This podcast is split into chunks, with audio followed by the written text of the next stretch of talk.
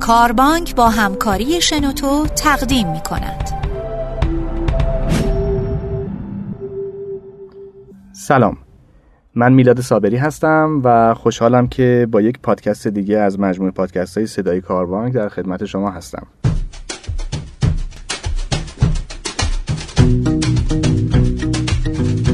امروز می‌خوایم راجع به موضوع استارتاپ ها صحبت بکنیم و مشخصا در رابطه با استخدام در استارتاپ ها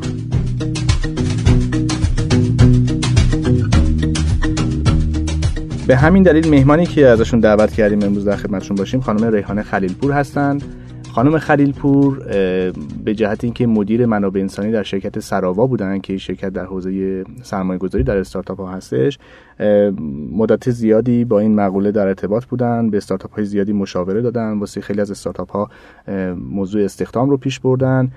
الان هم می‌دونم که یک business ی رو به تازگی شروع کردن به نام تلنتیم که موضوعش دادن مشاوره به استارتاپ ها و شرکت ها هستش برای موارد منابع انسانی و استخدام. خیلی خوشحالم که در خدمتتون هستیم. ممنون. مرسی از دعوتتون. خیلی ممنون. خواهش می‌کنم. من فکر کنم شما رو کامل معرفی کردم ولی اگه نکته بله. هست شما بفرمایید. نه خیلی هم عالی. مرسی. ممنونم. در رابطه با موضوع استارتاپ ها می‌دونیم که هر استارتاپ واسه اینکه راه بیفته و کار خودش شروع بکنه باید به موارد مختلفی توجه بکنه. ایده هست بحث در واقع تیمش هست بحث فروش هست جذب سرمایه هست و غیره. ولی فکر کنید برای شما که تو این حوزه تجربه داشتید مهمترین کار یا کاری که خیلی اولویت داره برای یک استارتاپ چیه؟ من فکر می‌کنم که بیشترین چیزی که من توی استارتاپ ها حالا یا اونایی که fund گرفتن یا قبل از دوره funding شون باشه دیدم این بوده که خیلی تمرکز بیشتر می‌کنن روی محصول پرادکتشون یا فروششون یا تکنولوژی که دارن. و بعد خب بعد از اینکه یک چند نفر اضافه بهشون میشن مشکلاتی رو می‌خورن توی تیمشون و با آدماشون بیشتر مشکل پیدا می‌کنن. که خب شاید یه سری نکات رو اگه بخوان بیشتر در زمینش آگاهی داشته باشن از اول شاید بتونن مانور بهتری هم روی مسائل و مشکلاتی که پیش میاد داشته باشن. من اینو خیلی شنیدم و میشه گفت که دیدم که اگه یه تیم خوبی یه تیم منسجمی دور هم دیگه جمع شده باشن اگه محصول محصول معمولی باشه ایده ایده معمولی باشه تو ادامه راه می‌بینی که موفق تر دارن عمل می‌کنن ظاهرا. نسبت به استارتاپی که ایدهش ایده بکرتری هستش پول لازم واسه شروع رو داره بهتر از اونها حتی ولی تیم تیم منسجمی نیست. بله دقیقا درسته. معمولا خیلی از گروه هایی هستن که دوست دارن برن یه ستارتاپی بزنن چون دانش فنیشو دارن و دوست دارن که خب یه محصول خیلی بکری رو به قول شما بیارن تو بازار. ولی متاسفانه نه خودشون نه افرادی رو که حالا از دوستان یا کسایی هستن که می‌خوان باشون توی اون تیم کار کنن. اون مهارت های اولیه روابط بین فردی که آدما رو بتونن با همدیگه تعامل وین وینی داشته باشن و ندارن. و خب این بعد از حتی دو سه نفر می‌تونه به یه مشکلاتی برسه که اصلا کل اون استارتاپ هم زیر سوال بره و به موفقیت نرسه. واسه همین تأکیدی که ما همیشه می‌کنیم اینه که پرادکت خیلی مهم نیست. مهم اون تیمیه که تشکیل شده و چجوری اون افراد تیم دور هم جمع میشن چجوری انتخاب میشن. گزینش میشن و چجوری تعاملشون کنار هم بهتر می‌تونه باشه. تا حالا اگه product ی هم محصولی هم خیلی معمولی باشه خیلی مهم نیست. مهم اینه که ادامه دار باشه و واقعا تبدیل به یه success story بشه. در اینجا هم عذرخواهی می‌کنم اگر که کلمات انگلیسی به کار می‌برم. من 15 سال کانادا بودم. و یه خورده برام سخته که بعضی وقتا باید فکر کنم راجع به یه کلمه ای واسه همین از الان عذرخواهی می‌کنم. نه راحت باشین. من فکر می‌کنم مخاطبمون در واقع تو این سطح از زبان آشنایی دارن و مشکلی نباشه. اگر جای مشکلی بود من کمکتون می‌کنم. به تیم اشاره کردیم مایلم که بحثمون رو راجع به لایه اول این تیم ادامه بدیم. در واقع اون هسته بانیان قضیه مؤسسان یا کوفاندرهای یک استارتاپ فرض کنید که یک نفر با یه ایده می‌خواد یک تیمی رو شکل بده و روی یک مدل کسب و کاری کار کنه و business ی رو استارت بزنه. برای پیدا کردن همتیمی خودش همتیمی که قرار co-founder اون باشن از کجا باید شروع کنه؟ چه کسایی رو باید استخدام کنه؟ معمولا پیشنهادی که حالا ما می‌کنیم اینه که معمولا کسایی که یه ایده ای دارن یا می‌خوان یه محصولی رو تولید بکنن و یه ایده جدیدی رو حالا توی بازار بیارن حتما دو تا سه نفر یا خودشون کلا یه کوفاندری رو داشته باشن بین دو تا سه نفر. دو نفر خب ایدئاله و معمولا هم پیشنهادمون این هست که کسایی باشن که باهاشون قبلا کار کردن. یه شناخت اولیه‌ای راجع به ارزشای کاری اون فرد و همینطور خودشون داشته باشن. و لزومنم افرادی نباشن که با هم دوست هستن. لازما باید افرادی باشن که complement بکنن مهارت های همدیگر رو و نقاط ضعف همدیگر رو پوشش بدن.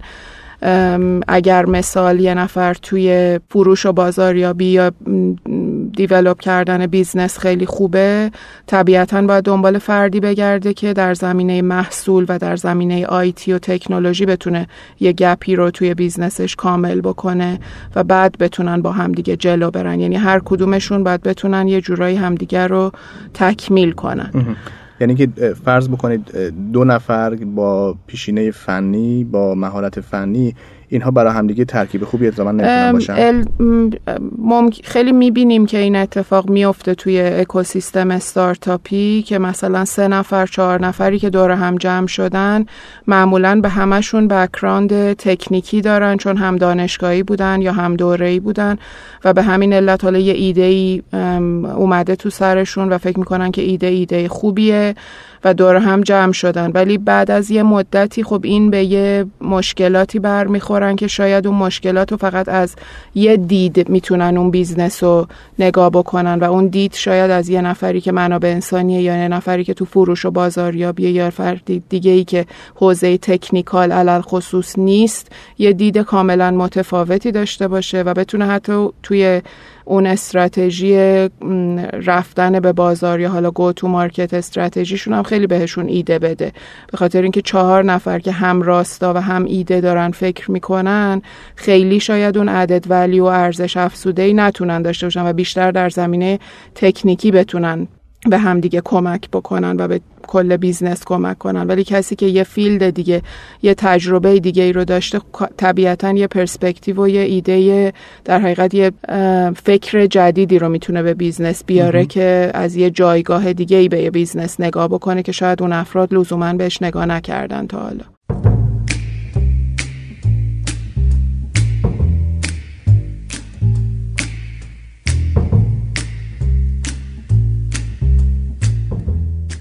بسیار خب فرض کنید من می‌خوام بیزینسی رو شروع بکنم و می‌دونم که به عنوان کوفاندر باید دنبال چه شخصی باشم. دنبال شخصی میگردم که اگه من تو زمینه فرزن تکنیکال مسلط هستم ایشون تو زمینه کسب و کار مسلط باشه. سوال اینه از کجا باید دنبال این شخص بگردم؟ چجوری باید این شخص رو پیدا کنم؟ ما فرضمون بر اینه که الان راجع به استارتاپ هایی که صحبت می‌کنیم حدود 4 5 نفر تا ده نفر هستن. واسه همین اگر که کل تیم دیگه. کل یعنی فقط co-founder نه. نه کل تیم داریم در نظر می‌گیریم که بین از سه چهار نفر تا ده نفر هستن. توی اون stage هست business شون مهمترین به جز networking که خدمتتون عرض کردم جدای اون یکی از مهمترین چیزهایی که خیلی کمک می‌کنه referral ایی هستن که یعنی آدمایی هستن که افراد خود اون تیم توی network شون دارن. یعنی مثال اگر که تمام افراد تیم لینکدین داشته باشن و هر کدومشون هزار نفرم توی contact list شون باشه طبیعتا می‌دونین می‌تونین حدس بزنین که چند برابر می‌کنه شانس این رو که اون آدمی که مد نظرشونه چجوری target بشه. اگر این افراد هم راستا بشن با سازمان و اینکه بدونن دقیقا چه فردی رو مد نظرشونه و همونو دنبالش بگردن توی network خودشون و یه کسی رو که توی حالا نت می‌تونه توی دانشگاه یا توی network شون تو هر جایی بوده باشه معرفی کنن به business. referral ا بیشترین rate ی رو دارن که بالاترین level engagement رو دارن. بیشترین rate ی رو دارن که معمولا میمونن توی business. خیلی از این شاخه به اون شاخه نمیشن. به علاوه اینکه reputation شون چون در یعنی reputation شهرت. شهرتشون در میونه و افرادی هستن که می‌شناسن همدیگر رو. طبیعتا آدما دوست دارن که با افرادی کار بکنن که یه history با هم دارن یه تاریخچه با هم دیگه دارن و دوست دارن بی اونجوری کنار هم بیشتر کار می‌کنن. و کلا هم تو دنیا ثابت شده که بین 35 تا 45 درصد referral ا بیشتر میمونن توی سازمان. یعنی retention rate خیلی بالاتری رو دارن به نسبت افرادی که حالا از مثلا جاب پستای مختلفی میان یا اپلای می‌کنن یا جورای دیگه پس نکته که شما بهش اشاره می‌کنید این هستش که ما از روش معرفی استفاده بکنیم بله. یعنی بریم سراغ دوستان لایه اولمون و اینا- بگیم که چه نیازی داریم و اونها به ما معرفی کنن که بله. کیا می‌تونن به ما کمک ولی خواهشی که از تمام استارتاپ ها دارم اینه که حتما کسایی که معرفی میشن توی پول مصاحبه قرار بدن و از افراد فقط founder یا co-founder ها مصاحبه نکنن از افراد تیمشون هم یه پنل مصاحبه تشکیل؟ بدن به خاطر اینکه خیلی وقتا افرادی که به عنوان founder یا co-founder مصاحبه می‌کنن از یه جایگاه دیگه ای مصاحبه می‌کنن و با یه دید دیگه ای مصاحبه می‌کنن در صورتی که افراد تیم interaction شاید خیلی بالاتری رو داشته باشن با اون فردی که می‌خواد کنارشون بشینه و عضو تیمشون بشه و اونا هم از یه دید دیگه ای مصاحبه می‌کنن. و این یه فرهنگی رو از اول به وجود میاره که فقط حرف حرف مدیر عامل یا کوفاوندر نیست. همه افراد باید با یه فردی اوکی باشن و آن بورد بشن و از نظر حالا هم شخصیتی هم کوالیفیکیشن و قابلیت هایی که داره هم از نظر فرهنگی بتونن با هم چک بکنن که آیا این فرد مناسبه برای تیم و سینرژی تیم رو دارن یا نه. من می‌دونم که شما سرویس تخصصی تو زمینه استخدام ارائه می‌کنید به استارتاپ ها. ولی شاید بعضی از استار- استارتاپ ها این سرویس رو یا این سرویس های مشابه رو نشناسن یا نخوان به هر دلیلی از این سرویس ها استفاده بکنن. و آدمای ماهری هم در استخدام کردن نباشن. برای اونا چه توصیه‌ای دارین که بتونن استخدام با کیفیت بهتری انجام بدن؟ یکی از چیزهایی که خیلی می‌تونه کمک کنه اینه که اولا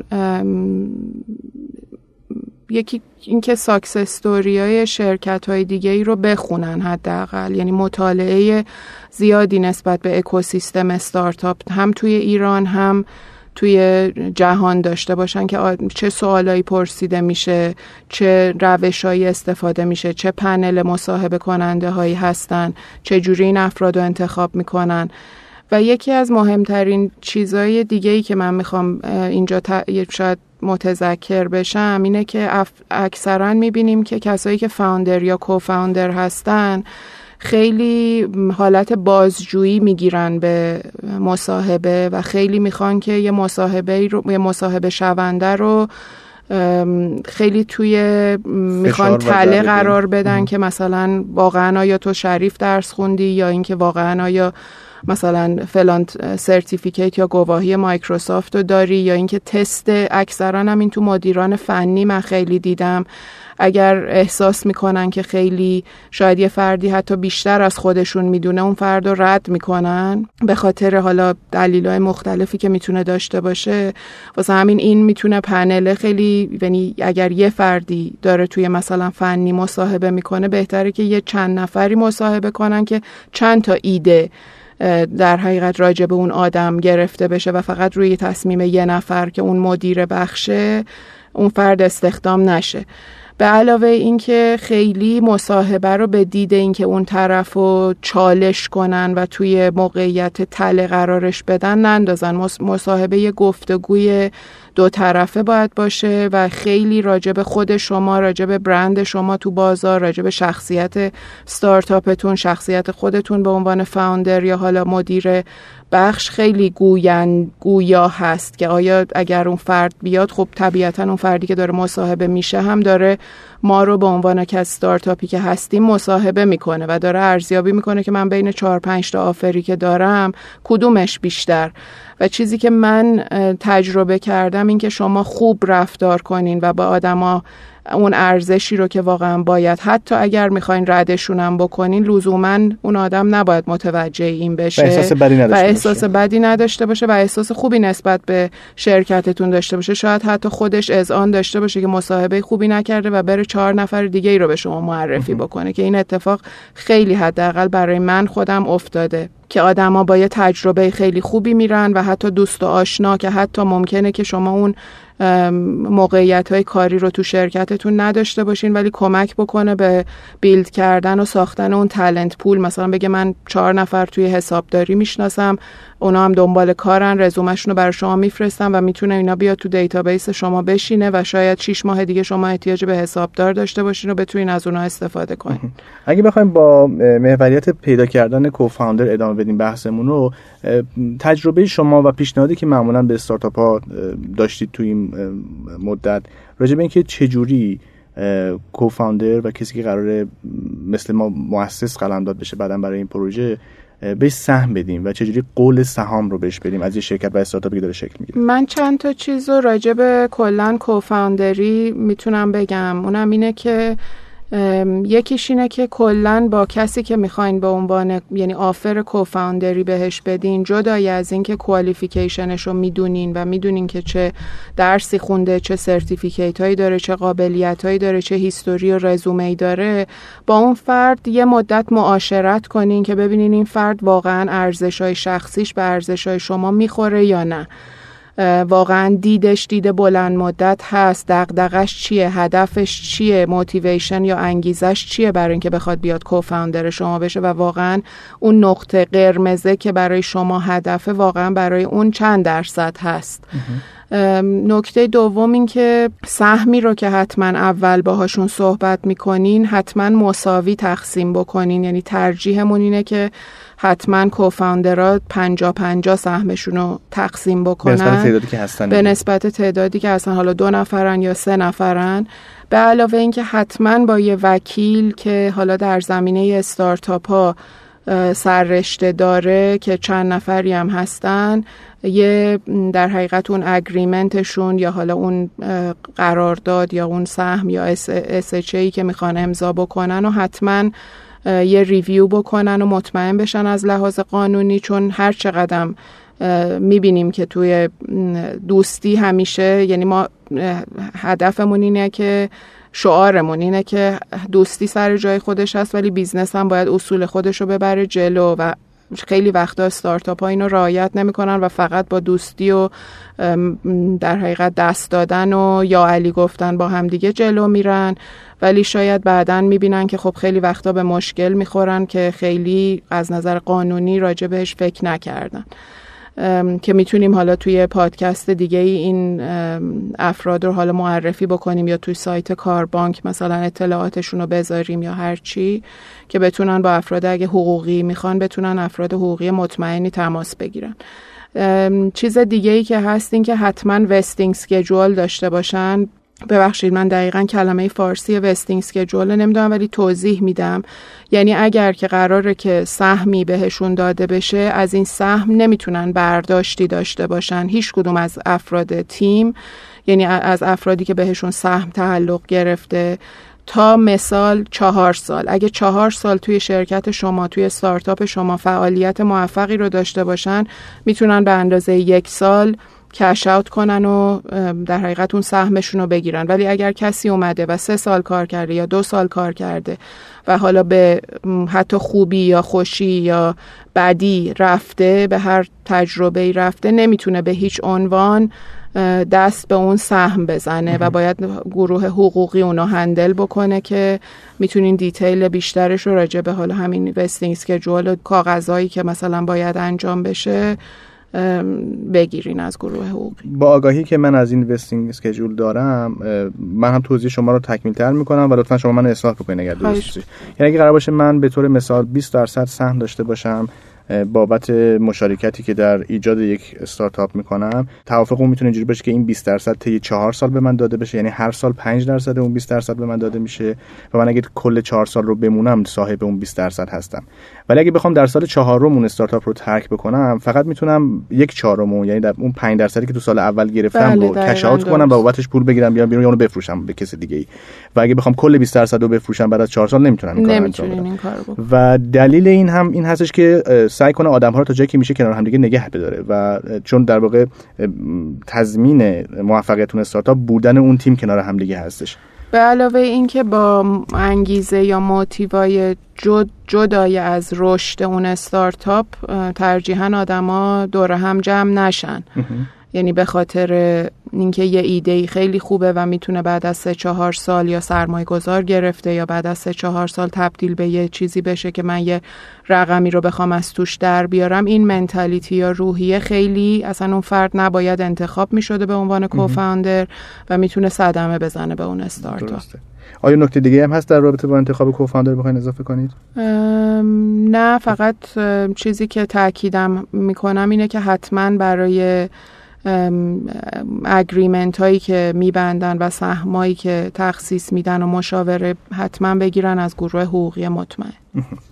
خیلی ممنون خانم خانم خلیل پور خواهش می‌کنم ممنون از شما خودتون با ما سهیم شدی. مرسی. امیدوارم که خوشحال شدم. خواهش می‌کنم. برای شنوندگان عزیز ما هم این مطالب جالب به نظر بوده باشه. انشالله دوستان عزیز اگر خواستید که بقیه پادکست های صدای کاربانک رو هم دنبال بکنید. می‌تونید اونها رو رو سایت کاربانک یا در کانال کاربانک در سایت شنوتو dot com به آدرس شنوتو dot com کاربانک دنبال بکنید. ایامتون بکام